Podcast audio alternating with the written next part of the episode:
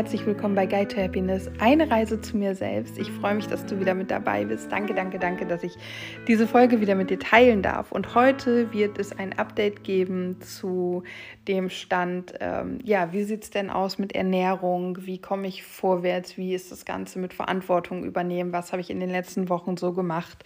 Und genau darüber möchte ich jetzt mit dir sprechen.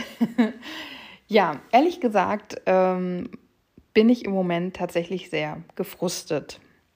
Ja, ich habe mich entschieden, also es gibt zwei Neuigkeiten. Die erste Neuigkeit ist, ich glaube, ich habe es zumindest hier noch gar nicht erzählt im Podcast, dass ich jetzt seit einigen Wochen die Essensplanung übernommen habe. Doch, doch, das habe ich schon erzählt. Ich habe euch nämlich erzählt, wie schwierig das für mich ist und was das für ein Kampf ist. Und tatsächlich mache ich das jetzt, glaube ich, seit fünf oder sechs Wochen und es ist einfacher geworden. Zum einen mm, kommen, also ich glaube, der Hauptgrund, warum es einfacher geworden ist, ist der, dass wir uns zusammen hingesetzt haben, mein Partner und ich uns zusammen hingesetzt haben und überlegt haben, was sind denn so Lebensmittel oder beziehungsweise Gerichte, die wir sehr gerne essen damit ich einfach eine Liste habe. Ich hatte das ja schon erwähnt. Ich hätte gerne eine Liste, ich sag mal so mit 30 Hauptgerichten, wo man dann immer daraus variieren kann oder 40 Hauptgerichten. Und das haben wir quasi in der Simple Variation, also in einer einfachen Variante jetzt gemacht, nämlich indem wir uns erstmal hingesetzt haben und überlegt haben, okay, was mögen wir denn generell? Dann gibt es noch so die paar Sachen, die nur mein Partner mag, ich aber eigentlich überhaupt nicht oder echt ungerne und genauso gibt es auch noch ein paar Gerichte, die ich mag, aber die er nicht isst. Und so haben wir da halt dann einfach eine Liste mit, ähm, ich glaube, wir sind jetzt so bei 18, 20 Gerichten, die auch nicht alle geeignet sind. Weil Grünkohl im Sommer, Grillen im Winter, sowas, das ist halt dann immer ein bisschen schwierig. Aber wir haben da auf jeden Fall eine Auswahl. Das hat massiv diese ganze Planungsgeschichte erleichtert, weil ich wirklich einfach reingucke und mit diesen circa 20 Gerichten im Moment jongliere. Und die zweite Sache ist, dass wir einmal in der Woche eine, ein neues Gericht ausprobieren, wo ich dann einfach schaue, was mir zusagt oder was uns zusagen könnte und dann probieren wir das. Das ist die Theorie und so plane ich dann. Ich habe zwei Erinnerungen in der Woche in meinem Handy damit ich daran denke, diese Essensplanung zu machen. Und das funktioniert auch tatsächlich ganz gut. Ich mache die Essensplanung, ich setze mich hin. Das geht dadurch, dass wir diese Liste haben, jetzt auch wirklich relativ schnell. Ich gleiche das ab mit den Lebensmitteln, die wir noch zu Hause haben. Gucke natürlich, dass wir nicht jede Woche zum Beispiel Spaghetti essen. Ähm, und dann funktioniert das recht gut und ich plane eben dieses eine neue Gericht. Und ja, dadurch läuft das und ich plane dann auch gleich den Einkauf mit, indem ich auch da wieder abchecke, was habe ich noch im Kühlschrank, was fehlt mir. Also das läuft ganz gut und das fühlt sich auch sehr nach diesem erwachsenen Handeln an, wie auch immer ich das beschreiben soll. Also wirklich zu gucken, was ist denn noch da, wie verwerte ich diese Lebensmittel jetzt. Ähm, auch dann, wenn ich etwas geplant habe und wir haben es aus welchen Gründen auch immer doch nicht gekocht, dass ich das dann versuche in die nächste Woche mit rüberzunehmen, falls es eben noch gut ist. Also wir, wir frieren zum Beispiel auch viel ein, eben genau aus diesen Gründen. Und dass ich so dann halt einfach gucke. Und das läuft tatsächlich ganz gut. Es ist definitiv noch keine Gewohnheit. Es ist definitiv noch nichts, was ich so richtig, richtig gerne mache. Aber ich sag mal, ich, geh, ich sag mal, ich habe jetzt sechs Wochen geplant und ähm, fünfmal davon habe ich es auch wirklich zu den Zeiten gemacht, die ich erinnert wurde von meinem Handy. Also ich habe immer donnerstags und sonntags eine Erinnerung drin, damit ich genug Zeit habe, das fertigzustellen. Und ich hatte jetzt nur einmal, da habe ich die Planung dann auf einem Montag gemacht. Geht aber alles, ging aber alles. Ähm, wir gehen immer dienstags einkaufen, von daher ist das gar kein Problem, das so zu machen. Und das läuft gut und es fühlt sich für mich auch gut an, das so zu machen. Löst aber definitiv nicht das Problem, weil nur weil wir eine Planung haben, bedeutet das ja nicht, dass wir uns auch daran halten. Und da muss ich definitiv auch noch mehr dran arbeiten. Und da habe ich es auch immer noch nicht geschafft, Verantwortung in dem Sinn zu übernehmen, dass ich sage, heute ist Spaghetti geplant, heute essen wir Spaghetti. Es kommt viel zu oft noch vor, äh, ja, keine Lust zu kochen oder mm, eine Pizza wäre eigentlich viel geiler und dann essen wir die Pizza und dann, keine Ahnung, habe ich aber im schlimmsten Fall morgens zum Beispiel doch schon, ich sag mal, also das Fleisch aufgetaut für die Bolognese beispielsweise. Und ähm, ja, das ist dann immer ein bisschen tricky, wenn man das dann verschieben muss. Manchmal passt es dann am nächsten Tag nicht, weil wir da essen gehen oder irgendwie sowas dann im Plan steht, auch weil wir verabredet sind oder so. Und das ist dann schon sehr nervig und ist noch nicht so optimal. Und da fehlt es eben wirklich noch, dass ich einfach sage, nein, das ist jetzt heute geplant, wir kochen das jetzt, wir essen das und wenn es halt nicht schmeckt oder wenn, wir, wenn du danach noch Hunger hast äh, oder also ich danach noch Hunger habe oder ich danach noch Gelüste habe oder was auch immer, dann kann man immer noch mal losgehen und irgendwas holen. Aber wir essen das erstmal. Und das kriege ich halt noch nicht hin. Wie gesagt, da fehlt definitiv noch so dieser, dieser, dieses wirkliche Nein, es gibt das jetzt. Also dieses Nein sagen, dieses Stopp sagen und die eigenen Grenzen einzuhalten, beziehungsweise sich selbst eben auch diese Grenzen zu setzen. Das funktioniert noch nicht so. Aber da arbeite ich dran und oder auch wir arbeiten da dran. Also mein Partner unterstützt mich da auch und das ist definitiv ein Weg und absolut nicht einfach, das kann ich dir sagen.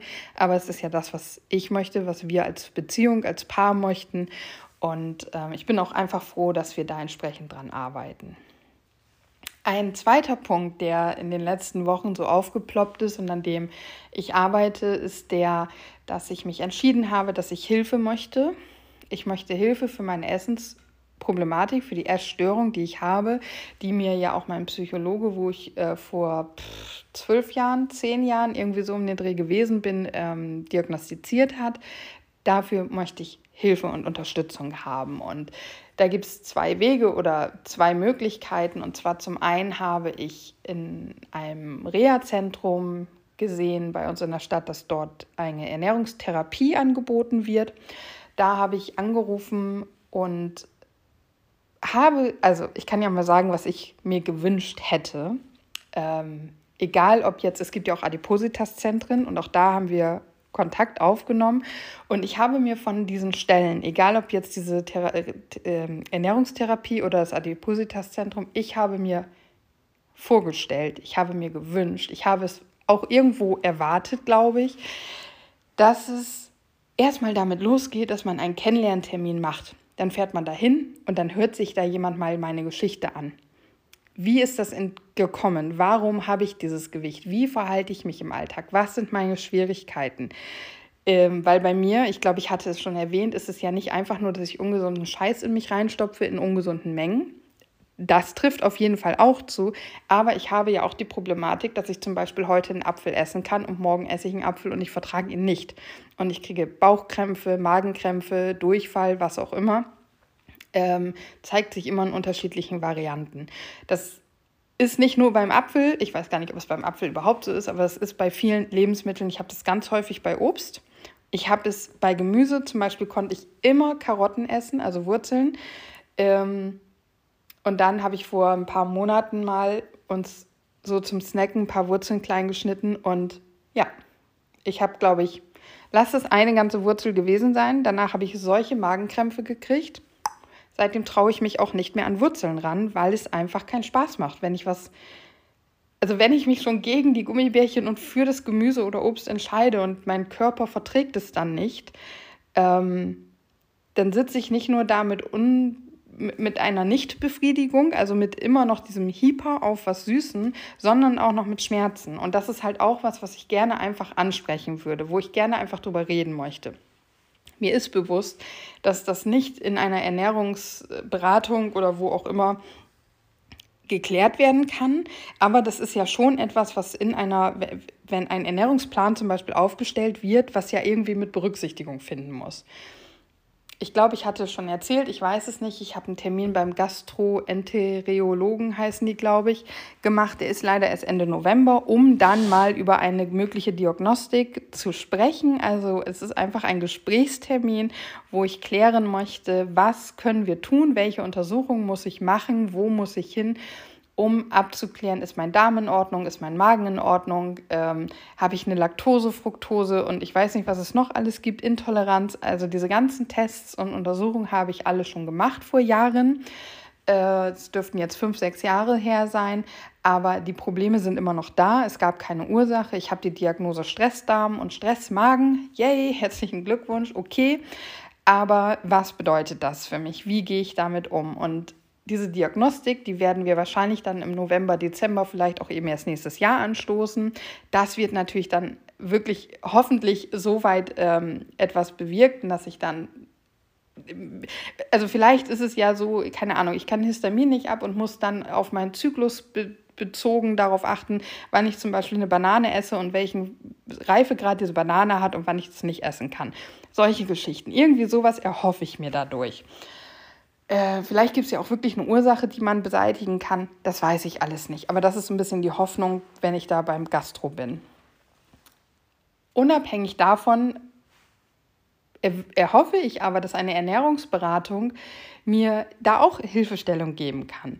Und dass dann auch keine Ahnung, ist es zum Beispiel möglich, dass mein Körper komplett verlernt, Vitamine aus Obst und Gemüse zu verarbeiten, weil ich das so gut wie gar nicht esse? Ähm, gibt es eine Variante, wie ich es doch essen kann? Also all diese Fragen würde ich halt gerne stellen. Und ich hatte erwartet, dass man einfach so ein Kennenlerngespräch hat, dass ich da hingehe und dass ich all diese Sachen auf den Tisch lege. Und zusätzlich eben auch dieses, was für Gewohnheiten habe ich mir denn rund ums Essen aufgebaut? Was für Situationen sind es, in denen ich esse. Also eine Essstörung kommt ja irgendwo her und zeigt sich ja auch in einem entsprechenden Umfeld oder Ausmaß äh, oder in entsprechenden Situationen und dass man da einfach drüber spricht und dass das alles irgendwo Berücksichtigung findet, weil ganz ehrlich, ja, wahrscheinlich würde es mir nicht schaden oder es schadet mir nicht, eine Ernährungsberatung zu machen und mal über so zwei, drei Dinge zu sprechen. Ich brauche aber glaube ich. Ich habe es ja noch nie mitgemacht. Ich brauche aber meiner Meinung nach niemanden, der mir sagt, also es ist wahrscheinlich jetzt ein bisschen platt ausgedrückt, aber der mir sagt, isst mehr Gemüse und weniger Fastfood und du nimmst ab. Und übrigens, um abzunehmen, brauchst du weniger Kalorien, musst du weniger Kalorien zu dir nehmen, als du verbrauchst. Ja, herzlichen Glückwunsch. Ich bin dick, aber eben nicht dumm und ähm, ich habe mich schon viel mit Ernährung beschäftigt. Das ist nicht das Problem. Spannend wäre es, wie gesagt, auf meine komischen Unverträglichkeiten, auf so diverse Fragen. Für mich wäre es auch spannend, okay, wie kann ich, ähm, was bietet sich für Meal Prepping an? Welche Alternativen gibt es für meine sahnigen Soßen, wo ich bisher noch nichts Leckeres gefunden habe? Also so gezielte Fragen, das habe ich auf jeden Fall schon. Wo es schön wäre, wenn man da einfach mal mit jemandem drüber spricht und sich Alternativen erarbeitet, als dass man immer irgendwie im Netz rum recherchiert, dann sind das komische 50 Zutaten für eine einfache Soße, die ich alle auch nicht kenne und bla. also du merkst schon, da ist definitiv Frust. So, das habe ich gewöhnt, habe ich, da, ich bin davon ausgegangen, dass es auf jeden Fall so ein, so ein Gespräch geben würde am Anfang. Gewünscht, erwartet, vorgestellt habe ich mir auch, dass wenn ich in so einem Adipositas-Zentrum bin oder also dass ein Adipositas-Zentrum mir die Hilfe vor Ort anbietet, die ich brauche. Ja, ähm, ich sage dir, wie es ist. Ich bin maßlos enttäuscht und ehrlich gesagt wütend und auch sehr verzweifelt. Denn Folgendes ist passiert. Dieses Reha-Zentrum bietet mir eine Ernährungstherapie an, die fünf Einheiten beinhaltet über einen längeren Zeitraum gestreckt. Also ich gehe mal davon aus, dass man jeden Monat eine Stunde hat, eine Zeitstunde hat, in der man dann Dinge bespricht und dokumentiert und plant. Keine Ahnung. Und ähm, ich sehe im Moment nicht, wie mir das helfen soll. Wie gesagt, es soll auch gar nicht eingebildet und so weiter klingen. Man kann immer etwas lernen und da bin ich auch offen für. Aber ich habe so ein bisschen das Gefühl, dass immer noch davon ausgegangen wird, dass jeder Mensch, der dick ist, einfach nicht weiß, was ein gesundes Lebensmittel ist und was ein dickmachendes Lebensmittel ist und dass man weniger Kalorien zu sich nehmen muss, als man verbraucht, wenn man abnehmen möchte. Aber diese Dinge weiß ich. Ja, ich kenne auch die Ernährungspyramide von der WHO und so weiter und so fort. Ich kenne viele verschiedene Ernährungsvarianten. Weiß ich, also wie gesagt, ähm, das, wir haben telefoniert es, gibt, es gab einen Kostenvoranschlag, den kann ich jetzt bei der Krankenkasse einreichen, für fünf Einheiten über ein paar Wochen oder Monate gestreckt mit dem Ziel, ja, für mich eine entsprechende Ernährungsform zu finden. Herzlichen Glückwunsch. Das ist alles. Das ist alles. Es gab kein, es, es gibt nichts weiter. Das ist es. Und wenn die Krankenkasse das jetzt genehmigt, dann kann ich da hinfahren. Ja, Und vielleicht lernt man sich dann ja mal vernünftig kennen und ich kann dann mal vernünftig erzählen, wo die Problematiken liegen. So, daraufhin habe ich halt gedacht, okay, Adipositas-Zentrum, setze ich mich da mal mit auseinander. Denn ich habe mir bei ähm, YouTube diverse Videos und Dokumentationen angeguckt und da war auch eine Dokumentation von einer Reporterin dabei, die selbst übergewichtig ist. Ich fand die Doku echt ganz gut. Die ist in ein Adipositas-Zentrum gegangen und alter Verwalter, es wurde so viel untersucht über ihr Blut, über ihre ähm, Schlafgeschichten, also wann schläft sie, wie viel schläft sie. Es wurden auch so, ein, so eine Atemmaske über Nacht aufgesetzt, um mal zu gucken, ob eine Schlafapnoe da ist und so weiter und so fort. Gut, mir war schon relativ klar, das ist nicht unbedingt Standard. Vielleicht privat versichert, vielleicht einfach, weil es jetzt eine Fernsehsendung ist, konnten die da auch, oder halt eine Reportage ist, konnten die auch viel Geld für diese Sachen privat bezahlen. Keine Ahnung. Diese Diagnostik wird ja immer nicht komplett durchgeführt, leider, weil so viel ist der Mensch halt nicht wert. Ne? Ähm, diese, in dieser Reportage wurde gesagt, dass, man, dass es schade ist, dass sich Leute oft erst mit einem BMI von 50 melden, um ins Adipositas Center zu gehen. Und dass man sich mit jedem BMI melden kann, wenn man Schwierigkeiten mit dem Essen und der Ernährung hat und dem Gewicht. Und dann denke ich mir so, okay, ich bin bei einem BMI von kurz unter 40. Ähm, das ist es ist Adipositas, ich glaube gerade zwei. Ich bin, bin, mir nicht sicher. Es ist, sind ja auch alles nur Klassifizierungen. Ähm, sagt auch nichts darüber, wie es einem Menschen damit geht. Auf jeden Fall, auch da, liebe Leute, gibt es kein Beratungs- und Kennenlerngespräch. Es gibt es einfach nicht. Also, das erste ist schon mal, ich kann einen Termin bekommen für Anfang Januar 2022. Das ist in fünf Monaten. So, das ist schon mal das Erste. Das Zweite ist, das ist dann auch kein Termin, um sich kennenzulernen und über diese Dinge zu sprechen, sondern es ist ein Termin, um zu gucken, welche Art der Magen-OP jetzt die richtige für mich wäre. Also Magenband, Magenbypass, Magenverkleinerung, keine Ahnung, was es da noch so gibt. Es geht noch gar nicht um eine Magen-OP. In der Tat ist es so, ich glaube, ich, es sind 4% der Menschen, die ein, also ein, ähm, ein BMI von 40 haben, schaffen es nicht mehr langfristig alleine abzunehmen oder alleine langfristig abzunehmen und schlank oder dünn zu bleiben. So, gefühlt bin ich keine dieser 4%. Das heißt, über kurz oder lang werde ich mich eventuell mal mit so einer OP auseinandersetzen müssen. An dem Punkt bin ich aber noch gar nicht. Ich möchte erstmal die Stufen davor. Ich möchte davor erstmal Unterstützung haben. So, aber an so eine OP, wie gesagt, dieser Termin erst in fünf Monaten und der wäre dann für eine OP ein Gespräch, was ich gar nicht will. Aber um eine OP zu bekommen, weil diese Auflagen wurden mir dann natürlich auch mitgeteilt, musst du halt Dinge machen. Und verstehe mich bitte nicht falsch, das ist in Ordnung. Ich, ich kann das nachvollziehen, dass man nicht, oder dass die Kassen nicht einfach sagen, jo, ab und das Messer, tü, tü, tü und fertig ist. Ähm, weil natürlich Dinge geklärt werden müssen, wie zum Beispiel, wenn eine Essstörung da ist, wie bei mir, dann ist die ja nicht weg, nur weil ich nicht mehr so viel essen kann.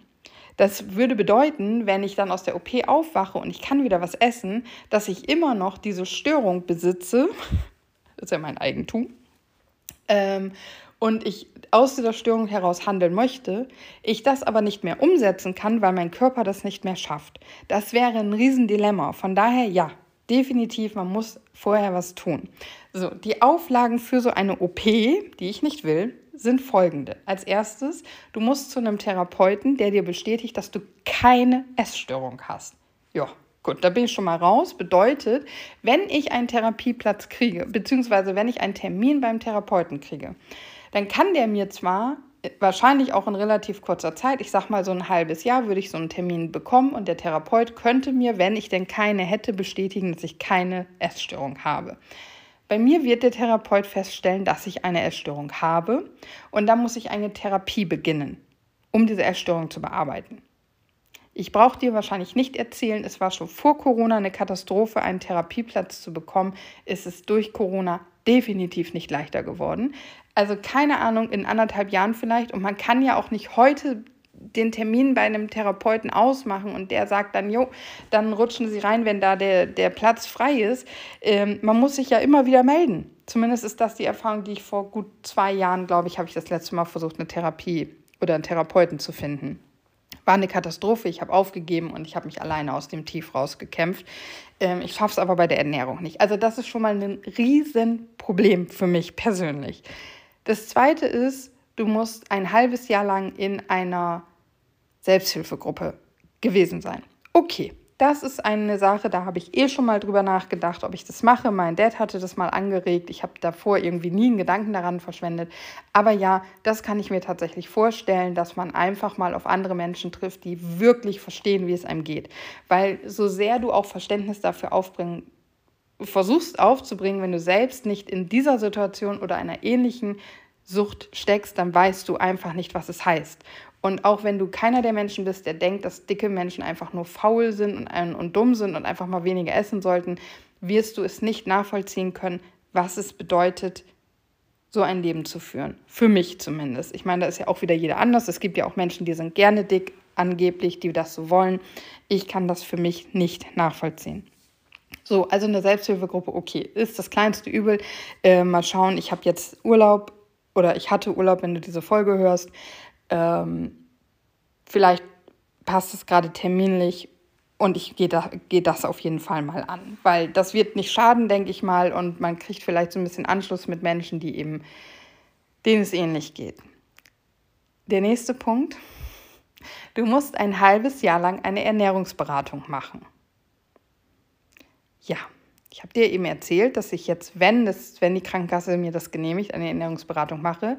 Diese Te Beratung hat ganze fünf Termine. Selbst wenn ich jeden Monat einen Termin mache, ist das kein halbes Jahr. Also wie komme ich denn jetzt an eine Ernährungsberatung ran, die ein halbes Jahr lang läuft? Da, da, kann ich mich jetzt auch schon wieder irgendwie drum kümmern, wie das geht. Ich habe dann eine private Ernährungsberatung genannt bekommen, ja, aber die muss man ja auch wieder irgendwie bezahlen können. Das da komme ich gleich nochmal drauf zu sprechen, warum mich das so sehr wurmt. Ähm, der Hausarzt muss die Notwendigkeit einer Abnahme oder einer OP in dem Fall ja eher bescheinigen, wenn man alle anderen Auflagen durch hat. Man muss tatsächlich zum Gastroenterologen, um Schilddrüsen, Hormonwerte etc. und so weiter ähm, auswerten zu lassen, um auszuschließen, dass es körperliche Ursachen sind, weshalb man so übergewichtig ist. Beim Hausarzt wird zum Beispiel auch geguckt, ob du Medikamente nimmst, die dafür sorgen, dass du so übergewichtig bist. Das trifft bei mir ja alles nicht zu. Ähm, und dann, und das ist so der für mich absolute Über Obergau, ähm, musst du ein halbes Jahr lang jede Woche 150 Minuten Sport machen und das muss abgezeichnet werden. Das heißt, ein dicker Mensch ist gezwungen, in ein Fitnessstudio, in einen Schwimmkurs, in ein Pilates, Yoga, in irgendeinen Kurs zu gehen, wo wahrscheinlich immer ganz viele andere dünne, sportliche Menschen um dich herumtouren werden. Und ich werde nicht die Einzige sein, die damit ein Problem hat. Und ich bin vor einigen Jahren noch im Fitnessstudio gewesen und ich kann mir das sogar vorstellen, das irgendwie auch wieder hinzukriegen. Vielleicht, wenn ich jemanden finde, der mit mir zusammengeht oder auch in so einen Yogakurs oder weiß ich nicht was. Aber es gibt Menschen, die deutlich mehr wiegen als ich, die deutlich mehr Probleme haben und die werden gezwungen, sich alleine so eine Einrichtung zu suchen, wo sie diesen Sport machen können. Und das ist, also es, nee, geht für mich auf keine Kuhhaut. Ich verstehe es nicht. Das ist doch keine Unterstützung. Und das ist das, was ich mir nämlich vorgestellt hatte oder sogar irgendwie, muss ich sagen, erwartet hatte, wenn ich mich an ein Adipositas Center richte, dass die mir eine Sportgruppe für dicke Menschen nennen, dass die mir die Selbsthilfegruppe nennen, vielleicht sogar bei denen vor Ort, dass die dort den Therapeuten sitzen haben, bei dem ich dieses Gespräch führe oder sogar eine Ernährungstherapie, wenn man das so nennen kann, beginnen kann, dass ich dort die Ernährungsberatung machen kann, dass das alles dort läuft in diesem Safe Space mit Menschen und von Menschen für Menschen, die das alles verstehen, die darauf spezialisiert sind, uns dicken, übergewichtigen und kranken Menschen, Adipositas ist eine Erkrankung, zu helfen, abzunehmen und das durchzustehen und daraus zu kommen. Aber dem ist nicht so. Du kriegst ein paar Adressen und Nummern mit und dir wird gesagt, was du alles leisten musst und dann bitte geh und schaff es oder lass es. Also so fühlt es sich an. Das ist für mich keine Unterstützung. Das ist nicht das, ja, was ich gebraucht hätte. Es geht nicht darum, dass ich nicht bereit bin, diese Dinge zu machen. Ja, versteht es bitte nicht falsch. Aber der Rahmen, es gibt keinen geschützten Rahmen, in dem ich das machen kann. Und also ich, ich weiß es nicht genau. Doch, doch, ich erinnere mich, glaube ich, doch.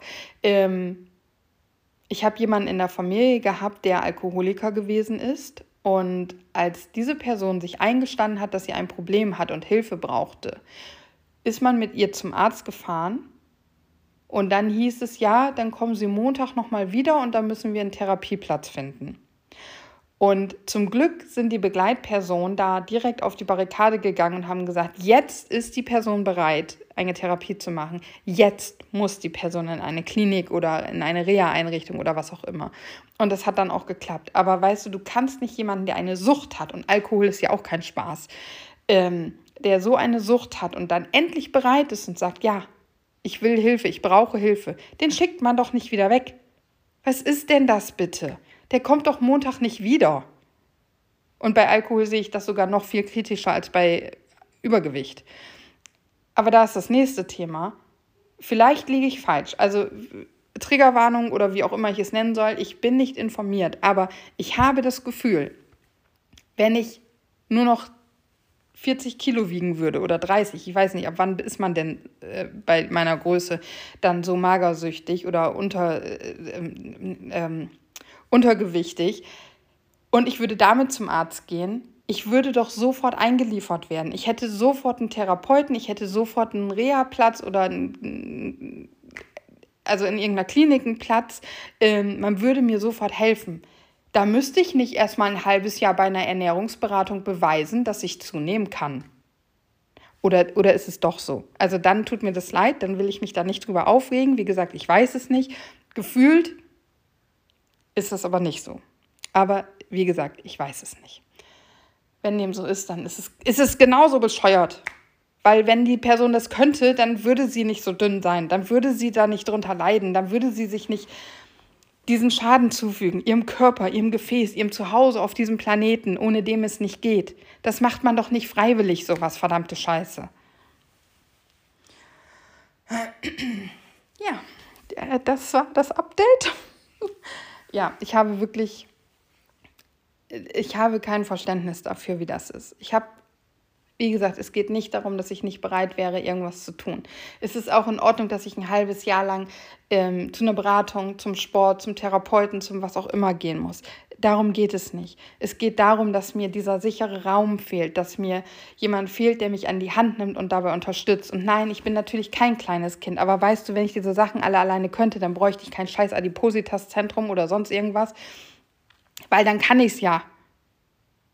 Äh, ich bin in der Lage, Google, da steht alles drin. Ich bin in der Lage, mir all diese Stellen selber rauszusuchen. Wofür also dieses dusselige Zentrum? Damit die mir also das ist dann, das ist für mich dann, sorry, kein Adipositas-Zentrum, aber vielleicht ist das einfach der Fehler in meiner Definition, sondern dann ist es für mich ein Magen-OP-Aufklärungszentrum. Und das ist nicht das, was ich wollte. Das ist nicht das, was ich im Moment schon brauche.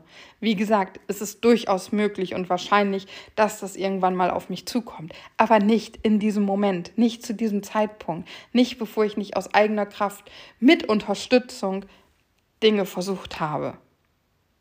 Aber ich weiß gerade nicht, wo ich die Unterstützung herbekommen soll. Und natürlich, ja, du weißt, ich mache sehr viele Kurse und es gibt tatsächlich auch, ich war sehr überrascht, verdammt viele Leute, die sich auf Ernährung und Persönlichkeitsentwicklung spezialisiert haben oder das auch mit Spiritualität kombinieren. Also auch im Täterhealing gibt es da einen ganzen Kurs, wo es um dich und deinen Körper geht. Ich weiß gar nicht, wie der Kurs heißt, aber ähm, alles möglich. Aber es musst du halt alles bezahlen, alleine weil ich kann nicht irgendeinen Spiri-Kurs oder Persönlichkeitsentwicklungs-Ernährungskurs bei meiner Krankenkasse abrechnen. Ist nicht. Ja, und so stehst du da bekommst nicht die Hilfe, die du irgendwie bräuchtest.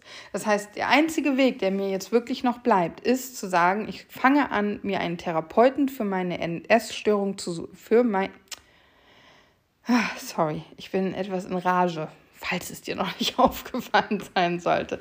Also der einzige Weg, der mir bleibt, wäre mir einen Therapeuten für meine Essstörung zu suchen, weil das würde dann natürlich die Krankenkasse wieder bezahlen. Also zumindest ist es ja so, wenn du aus psychischen Gründen eine Therapie brauchst, und das ist bei einer Essstörung ja ein psychischer Grund.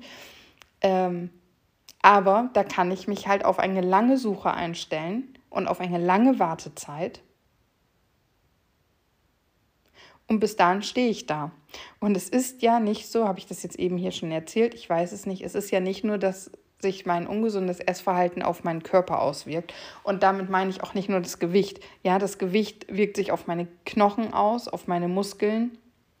Ähm, dieses Essen, was ich esse, wirkt sich auf meine Leistungsfähigkeit körperlich, aber auch mental aus. Also wer viel Fastfood und viel ungesunde Sachen isst, der ist laut Studien auch einfach nicht mehr kognitiv so leistungsfähig. Ähm, das Gedächtnis, die Gedächtnisleistung lässt nach. Also auch da ist es einfach ein absolutes Risiko. Natürlich ist meine Ernährungsweise Grund oder Risik, nicht Grund, aber Risikofaktor für alle möglichen Erkrankungen. Demenz, Herzinfarktrisiko ist gesteigert. All diese auch wirklich beschissenen Sachen. Ähm, ist alles was, wo ich halt quasi mit offenen Armen drauf zulaufe oder was sein könnte, sagen wir es so. Es ist aber auch, es wirkt sich auf das Sozialleben aus, ähm, weil ich schon merke, dass ich mich immer mehr zurückziehe, je dicker ich werde, weil ich definitiv auch mich wieder weniger Sachen traue. Also in meine Komfortzone rutsche ich auch immer mehr zurück, weil ich mich körperlich immer unwohler fühle. Und es einfacher ist, zu Hause zu bleiben und nichts zu machen, als mich der Welt zu präsentieren. Ähm, und auch die Finanzen. Also so viel zu essen und natürlich auch das, was ich esse, also diese ganze Fastfood-Scheiße, ist auch etwas, was absolut ins Geld geht. Und ja, vielleicht kommt in dir jetzt der Gedanke, ja, selber Schuldmittel, dann lass es halt. Ja, ich verstehe, dass du diesen Gedanken hast, aber ich habe ja jetzt eben auch eine halbe Stunde darüber gesprochen, dass es eben nicht so einfach ist. Das ist, keine Ahnung, ich weiß nicht, wenn du so denkst, wenn jemand, stell dir vor, du hast jemanden in deiner Familie und der kommt zu dir und sagt, dass er ein Alkoholproblem hat und dass er den Alkohol nicht aus dem Hals lassen kann und dass er bei jedem Stress, bei jedem Ding, was ihm Angst macht, bei jeder Überforderung, wenn es ihm gut geht, wenn es ihm schlecht geht, egal wie, dass er halt zur Flasche greift. Und dann sagt er dir, und ich habe kein Geld mehr und ich weiß gar nicht, wie ich meine Rechnung bezahlen soll. Ich meine, so schlimm ist es jetzt bei mir nicht, ja. Aber ähm, zum Beispiel kann ich nicht zwei Wochen in Urlaub fahren, weil ich nicht in der Lage bin, so viel Geld anzusparen zurzeit beziehungsweise weil natürlich auch noch andere Sachen darstellen. Also es ist ja immer nicht nur eine Sache, es sind ja viele Faktoren, die sich so auswirken, aber so, ja, lassen wir das da mal so stehen. Ähm, und dieser Mensch kommt zu dir und sagt, dass er finanzielle Schwierigkeiten aufgrund seines Alkoholkonsums hat. Wenn du dann wirklich denkst oder sogar sagst, ja, dann lass den Alkohol doch aus dem Hals, dann hast du die Suchtproblematik nicht verstanden. Und leider werden vor allem dicke Menschen meiner persönlichen Erfahrung nach oft mit dieser Einstellung konfrontiert. Und das ist einfach unfair. Und das Schlimmste daran ist, es hilft halt einfach nicht. Es hilft überhaupt nicht, wenn ich an der, auf der Straße beleidigt werde, weil ich dick bin. Ist mir passiert, ungelogen, von einem Menschen im Rollstuhl. Wir haben beide die Straße überquert, sind uns so gegenüber, also er in die eine Richtung, ich in die andere Richtung. Und er sagt nur zu mir, Gott, bist du ein fettes, hässliches Schwein. Ja, danke. Ein Mensch, der im Rollstuhl sitzt, der doch höchstwahrscheinlich selber diskriminierende Bemerkungen bekommen. Vielleicht ist das natürlich auch der Grund, warum er das an mir auslassen muss. Aber zu was soll das jetzt führen? Es führt nur dazu, dass ich mich schlechter fühle. Wenn ich mich schlecht fühle, dann mache ich was. Ah ja, dann esse ich, weil ich leider gelernt habe, mir selbst antrainiert habe, dass mir Essen hilft, wenn ich mich nicht gut fühle und dass es mir dann besser geht. Auf dieses ganze Zeug kommt übrigens auch noch, dass es tatsächlich chemische Reaktionen in unserem Körper sind, die uns dazu verleiten, diese Dinge zu tun. Das ist zum Beispiel auch das, was mit unserem Handy ist. Warum gucken wir immer wieder aufs Handy, selbst wenn wir die Benachrichtigung aktiviert haben und das Handy laut ist? Weil immer, wenn tatsächlich mal was Neues ist, wenn tatsächlich mal irgendeine Reaktion auf etwas, was wir gemacht haben, gekommen ist, dann wird, wie ist das, Dopamin ist das, glaube ich, ausgeschüttet, Glücksgefühle, Glückshormone sind aktiv und schmeißen eine Party und davon wollen wir mehr, also greifen wir nach zwei, drei, fünf Minuten wieder zum Handy und hoffen, dass wieder was da ist. Und genau diese Reaktionen laufen auch alle beim Essen ab bei mir und bei Menschen, die sind wie ich. Und das ist halt alles was.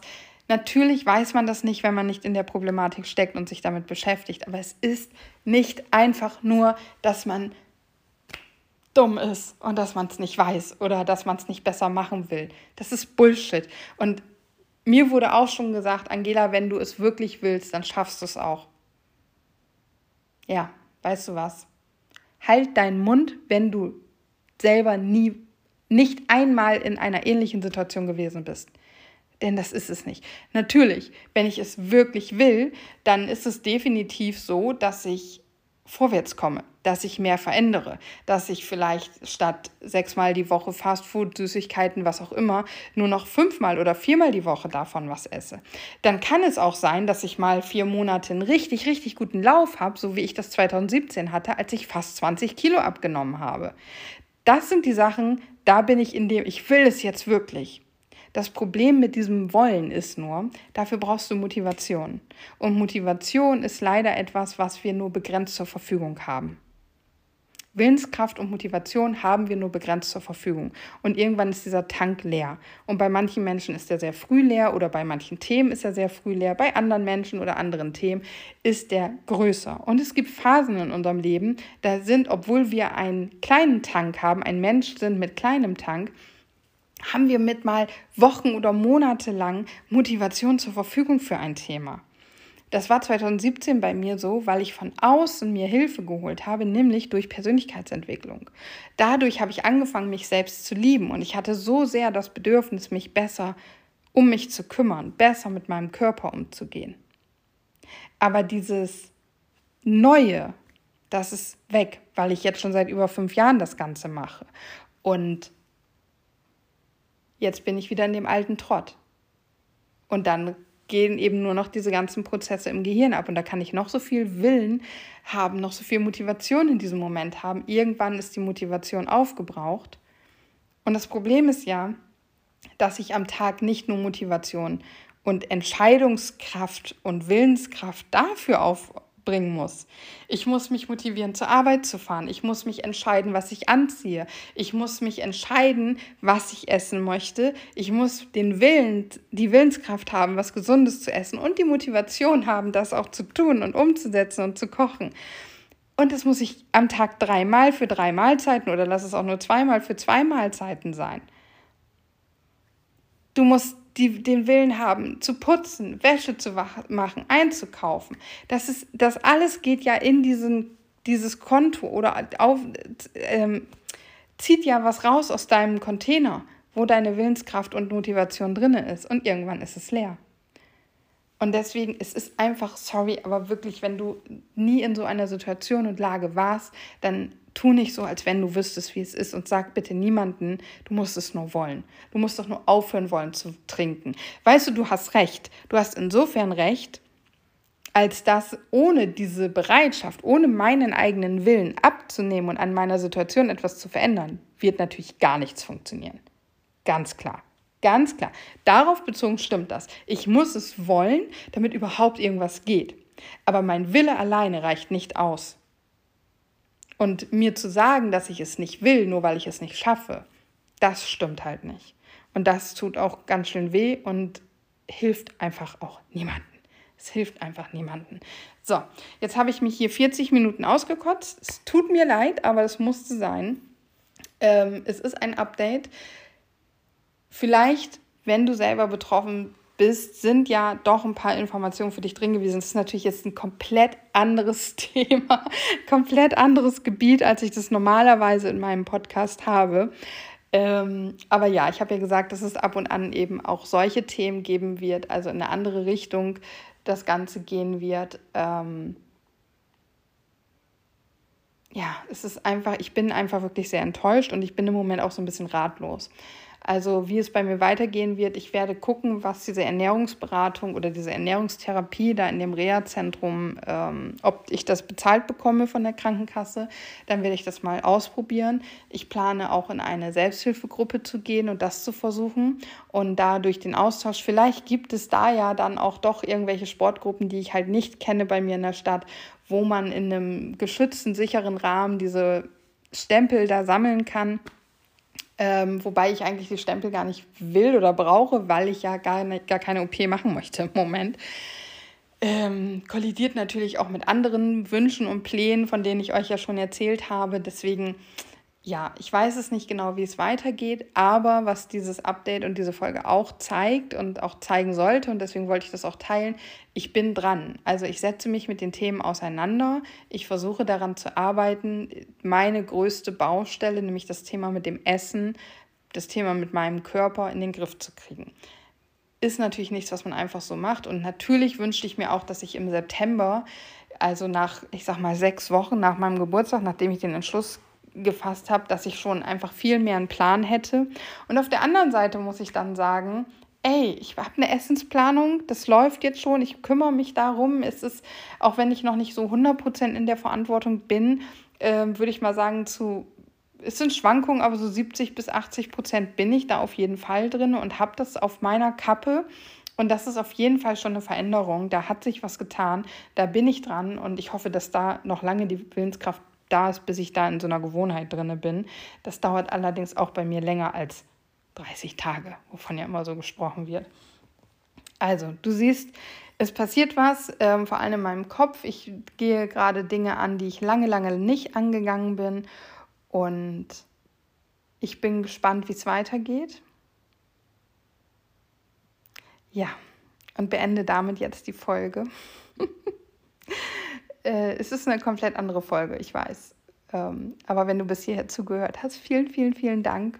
Wenn du Fragen hast, ich weiß nicht, ob ich sie dir beantworten kann, aber du darfst dich wie immer sehr, sehr gerne bei mir melden.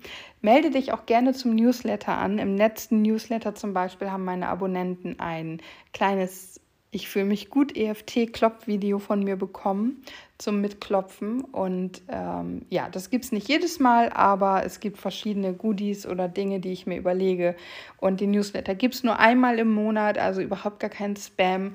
Du kriegst da die aktuellen Folgen mitgeteilt und wie gesagt immer so ein paar Zusatzgedanken, die ich dort mit dir teilen möchte. Und ich glaube, es ist ganz nett und du kannst gerne in diese kleine Happy Post Family mit einsteigen. Ähm, den Anmeldelink findest du unter dieser Podcast-Folge oder du kannst auch auf meinen Blog guidetohappiness.de gehen, dich dort anmelden. Da sind zwar aktuell die neuesten Podcast-Folgen nicht online, weil ich meinen Host ja gewechselt habe, aber Anmeldung für den Newsletter geht auf jeden Fall trotzdem. Und irgendwann werde ich hoffentlich auch die neuen Podcast-Folgen wieder auf der Seite haben.